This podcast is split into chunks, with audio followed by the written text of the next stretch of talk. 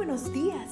Gracias por estar con nosotros en este bendecido día. Ven y juntos aprendamos y realicemos el estudio de nuestro matinal titulado Nuestro maravilloso Dios. Te invitamos a recorrer con nosotros las promesas que el Señor tiene para ti el día de hoy. Bienvenidos a nuestro devocional para hoy, 6 de mayo, titulado Él sabe lo que se siente. El Señor está cerca de los quebrantados de corazón y salva a los de espíritu abatido. Salmos 34, 18. ¿Te ha ocurrido alguna vez que justo cuando deseas descansar se presenta una interrupción tras otra? La escritura registra una experiencia similar que vivieron el Señor y sus discípulos. El día había sido tan agitado que ni siquiera habían tenido tiempo para comer. Entonces Jesús les dijo que buscaran un lugar desierto para descansar. Ver eh, Marcos 6:31. Fue así como abandonaron una barca y llegaron al sitio escogido, pero una multitud los estaba esperando. Verso 33. En otras palabras, adiós al descanso. ¿Cómo reaccionó el Señor a todas estas?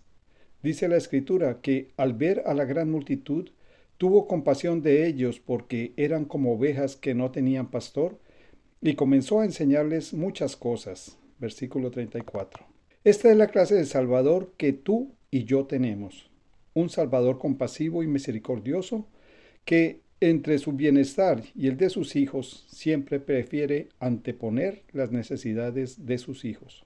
Un Salvador que por ser en todo semejante a sus hermanos, Hebreos 2.17, aunque sin pecado, 4.15, entiende perfectamente el sufrimiento de cada uno de sus hijos.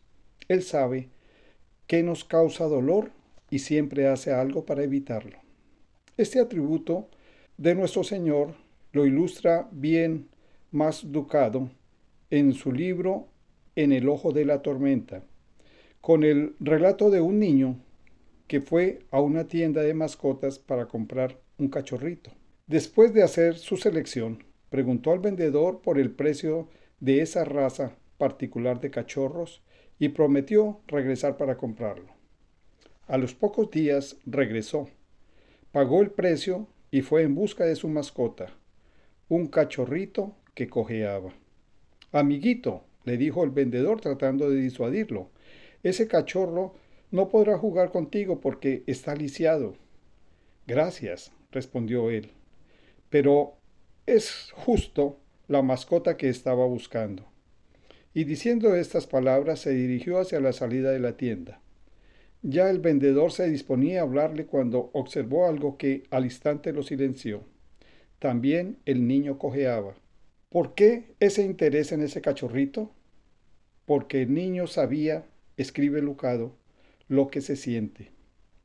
Lo que se siente cuando a uno lo ignoran, lo rechazan o lo ponen a un lado por tener un defecto físico. He aquí un pensamiento para recordar hoy. Si ahora mismo el sufrimiento está consumiendo tu cuerpo o tu corazón, Jesús sabe lo que sientes y oportunamente hará algo para aliviarlo. Oremos. Gracias, Jesús, porque estás cerca de los quebrantados de corazón y salvas a los de espíritu abatido. Sobre todo, gracias porque para salvarme, tú también tuviste que sufrir el cruel castigo que yo merecía. Tengamos todos un bendecido día. Cada día gracias. Gracias Dios por darnos la tranquilidad necesaria para enfrentar los